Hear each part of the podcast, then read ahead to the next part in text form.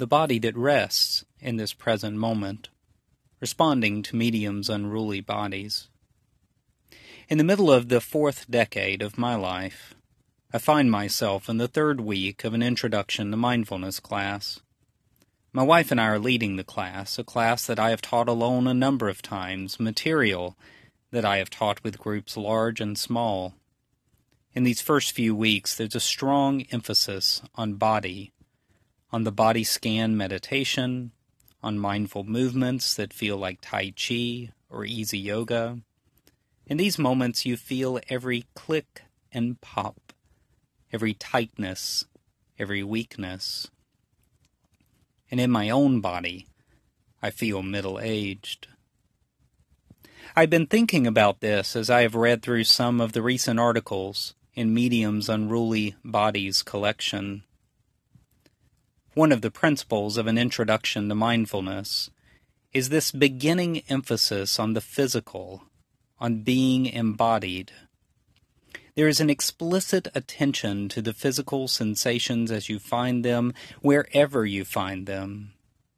In this way, you notice a feeling in the knee, for example, you try to find the knee just as it is, not thinking about the knee, but merely attending to what you find when you bring your attention to the knee. So for me, someone who has run multiple marathons, many half marathons, triathlons, and too many 10Ks and 5Ks, for me to attend to my physical self at my current age is an acknowledgement of aging. My pace is not as it once was. I no longer burst from bed in the morning to run in an easy five. My present moment, something that we are called to attend to in mindfulness, this present moment is one of a 44 year old male who sometimes forgets what he does not write down. After the effort of yard work, I need to stop. I am thirsty. At the end of my day, I crave rest. The day of this writing, this Sunday, was Good Shepherd Sunday. There were readings today from Acts 4, verses 5 through 12, a story of a physical healing by Peter and the trouble that he gets into for daring to attend to the physical body to heal the sick. The epistle reading from 1 John was about loving one another, not just a command to believe, but to act out this love with each other, physically, in this present moment.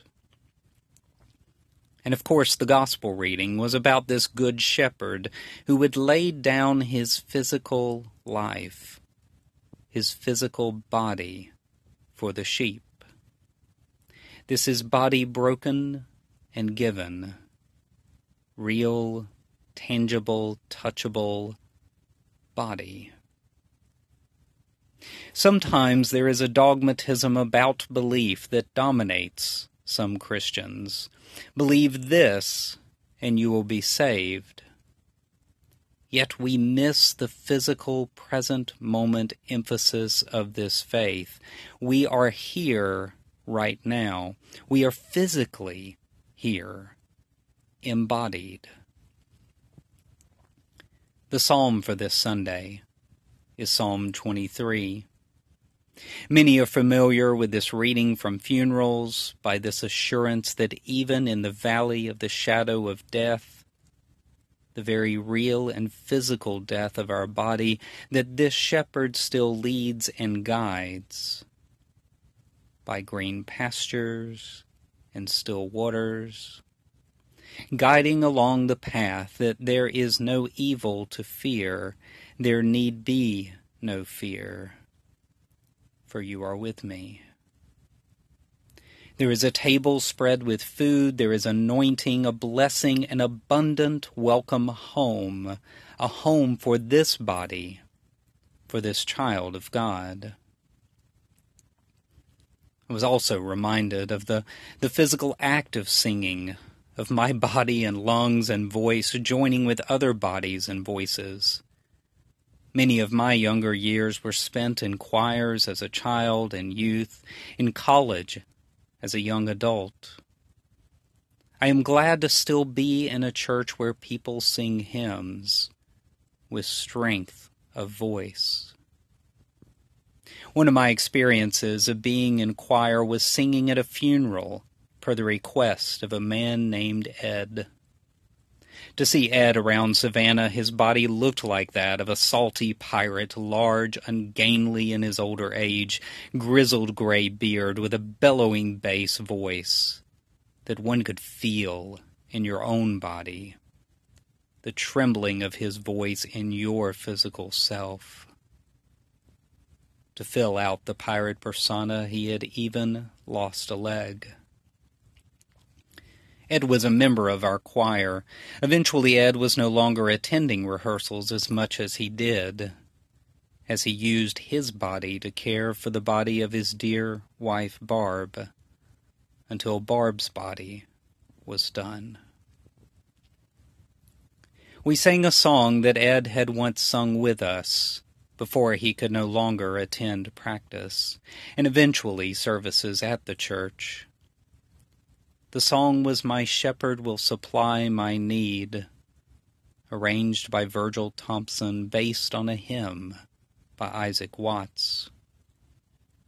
And in our bodies we felt those words in the inhale and exhale of breath, the trembling of our own vocal cords as we sang words about pastures, a living stream, and a supporting breath, a breath of life for those of us with a wandering spirit.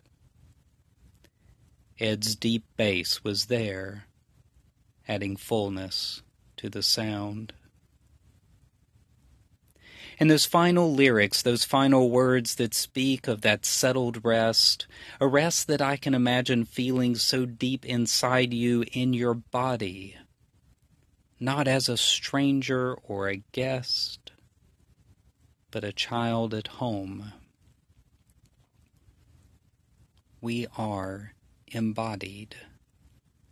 We are bodies in this present moment. We are bodies in our youth and in our aging. We are bodies in our faith. We thirst. We ache. And eventually, we find our rest.